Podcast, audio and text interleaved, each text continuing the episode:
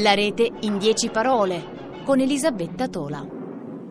Siamo in macchina sul quotidiano tragitto casa-scuola, che nel nostro caso è di circa 25 minuti, e ascoltiamo sempre una radio che programma molta musica rock. Lo facciamo perché mio figlio, che ha 10 anni, si è ormai abituato all'idea che arrivare a scuola avendo ascoltato un po' di musica sia il modo migliore per cominciare la giornata. A volte non riconosciamo gli autori o gli interpreti di alcune canzoni e allora la prima cosa che facciamo è aprire Shazam, una app che riconosce un pezzo dopo averne registrato anche solo qualche secondo. Una volta scoperto di cosa si tratta, poi andiamo naturalmente su Wikipedia per approfondire. È diventato un gioco quotidiano che contribuisce a rendere il viaggio un po' meno ripetitivo.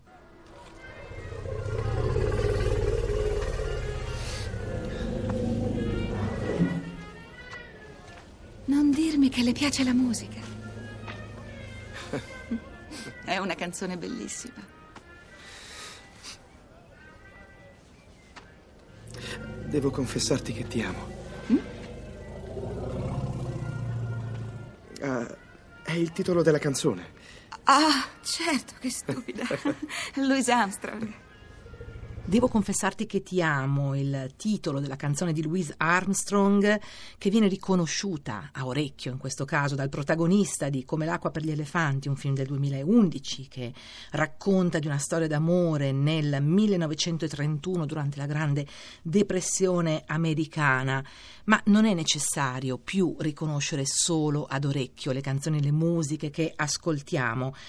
Shazam, una delle app, delle applicazioni più diffuse che da più tempo ci aiuta proprio in questa operazione, racconta nel suo sito che quando sono partiti nel 2002 si poteva utilizzare anche un vecchio telefono per riconoscere la musica che si stava ascoltando alla radio, in tv o in un negozio e il servizio funzionava allora via SMS. Oggi questa app consente di riconoscere musica, ma anche serie TV, perfino una serie di servizi commerciali e funziona con un sistema di riconoscimento vocale che mette a confronto un frammento dell'audio registrato quando l'attiviamo con un enorme database di musica, di serie TV e via dicendo. Sostanzialmente identifica una specie di impronta acustica digitale e ci restituisce la risposta.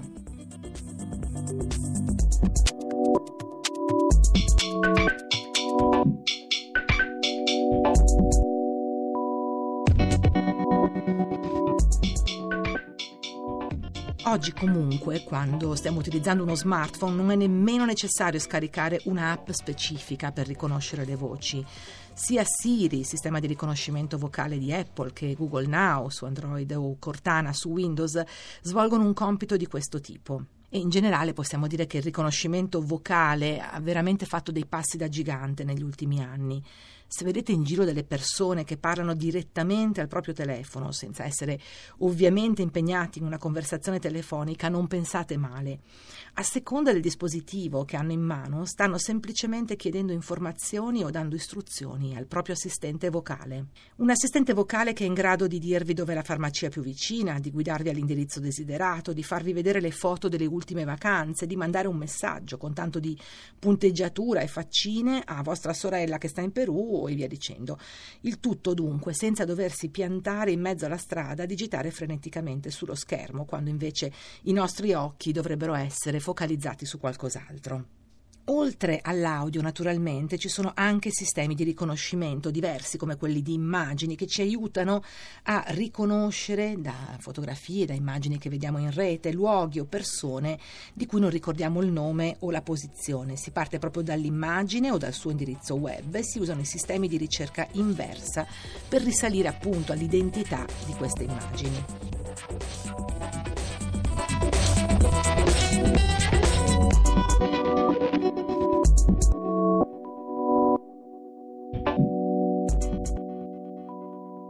Sistema di riconoscimento immagine sta alla base di moltissime app che ci aiutano a identificare una serie di cose, come ad esempio le piante e i fiori che vediamo quando camminiamo in città o in mezzo a un bosco. Una delle prime app di questo tipo è LeafSnap, sviluppata da ricercatori della Columbia University e di altre università americane. Quando scattiamo una foto, viene confrontata, questa foto viene confrontata con un consistente database di immagini di piante classificate, descritte e ci restituisce dunque le immagini più simili, a volte il vero e proprio nome e cognome della pianta che abbiamo inquadrato. C'è poi Just Visual, una delle tante aziende eh, tecnologiche innovative con sede nella Silicon Valley, che ha prodotto una serie di app per il riconoscimento visuale.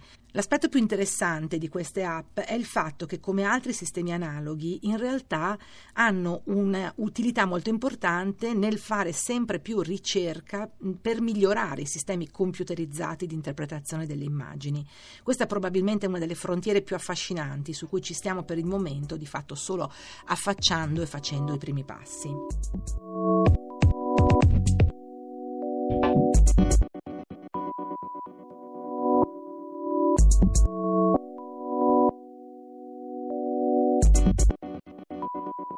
Un discorso a parte va fatto per il riconoscimento facciale. Anche qui le applicazioni cominciano a essere tante. Ci sono catene commerciali che usano dei sistemi di webcam e alcune di queste applicazioni per controllare i clienti che entrano e escono dai loro negozi e confrontarne le facce con un database che contiene foto di persone arrestate per rapina o furto. C'è il sistema interno a Facebook che facilita il riconoscimento delle facce dei nostri amici quando carichiamo una foto e mettiamo delle etichette per indicare appunto i loro nomi. E poi c'è la vicenda della startup russa che ha prodotto FindFace, una app che nei mesi scorsi si è affermata come uno dei più potenti sistemi di riconoscimento facciale, capace di identificare ben più del 70% delle persone immortalate anche casualmente in un pomeriggio da un fotografo nel centro di San Pietroburgo. La diffusione e il successo di questa app stanno facendo discutere moltissimo perché potrebbe diventare un formidabile strumento in mano a un governo poco democratico che potrebbe utilizzarla ad esempio per identificare le persone che partecipano a una manifestazione o un evento pubblico. La ricerca sulla capacità dei computer di analizzare le immagini identificare i vari oggetti che le compongono è una di quelle più complesse di frontiera del momento.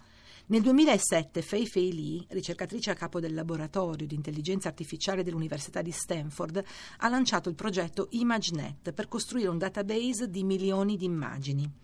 La sua intuizione è stata quella di insegnare ai computer a riconoscere le immagini complesse secondo lo stesso principio che regola la capacità di apprendimento e di riconoscimento visivo che abbiamo noi da bambini. C'è però un bel pezzo di strada da fare se immaginiamo che, ad esempio, una macchina che guida da sola debba essere in grado di distinguere un sasso da una cartaccia arrotolata. Oppure se immaginiamo che i computer possano un giorno diventare uno strumento di grande utilità nella diagnosi nella cura cura di molte malattie, aiutando un medico a interpretare in modo corretto diverse serie di radiografie.